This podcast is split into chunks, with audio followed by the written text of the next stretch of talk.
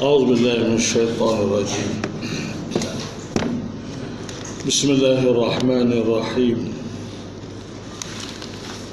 السلام عليكم ورحمة الله تعالى وبركاته.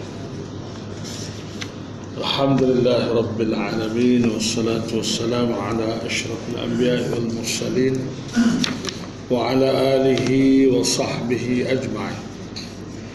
سبحانك لا علم لنا إلا ما علمتنا إنك أنت العليم الحكيم ولا حول ولا قوة إلا بالله العلي العظيم Kalau kita ajar orang, eh, ajar kepada anak, isteri, keluarga Islam atau ajar kepada sesiapa saja, melalui sekolah ke, melalui masjid ke, melalui apa ke, apa kita ajar tu dia amal, ajar tu boleh pahala dah. Kalau dia amal, maka kita juga dapat pahala sama seperti dia.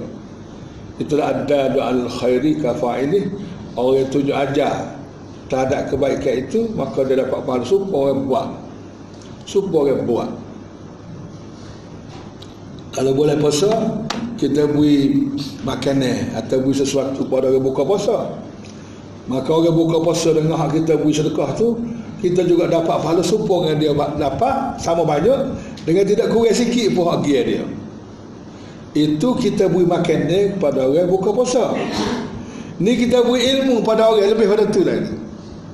Kita beri ilmu pada orang di mana dia boleh hidup dengan ilmu tu dan dia boleh senang dengan ilmu tu Dia boleh masuk syurga dengan ilmu tu Oh besar dia boleh kita beri makan ni Boleh buka besar lagi lah Sebab tu ilmu ni sedekah yang paling afdal Sedekah yang paling afdal ialah ilmu Kalau kita sedekah duit Kita sedekah makan ni habis sekali tu lah Tapi kalau kita sedekah ilmu Dia berkekalan sampai bila-bila Jadi tuan-tuan semua banyaklah bersedekah dengan guna sedekah ilmu Sedekah harta benda tu lah juga tapi sedekah ilmu ni kena beri ukau utama.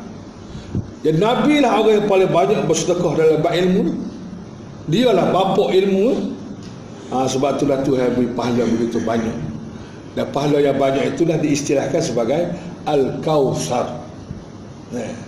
Dan Al-Kawthar juga nama pada kalam Nabi. Yang mana siapa dia minum air di kalam Nabi itu tidak akan dahaga buat selama-lamanya.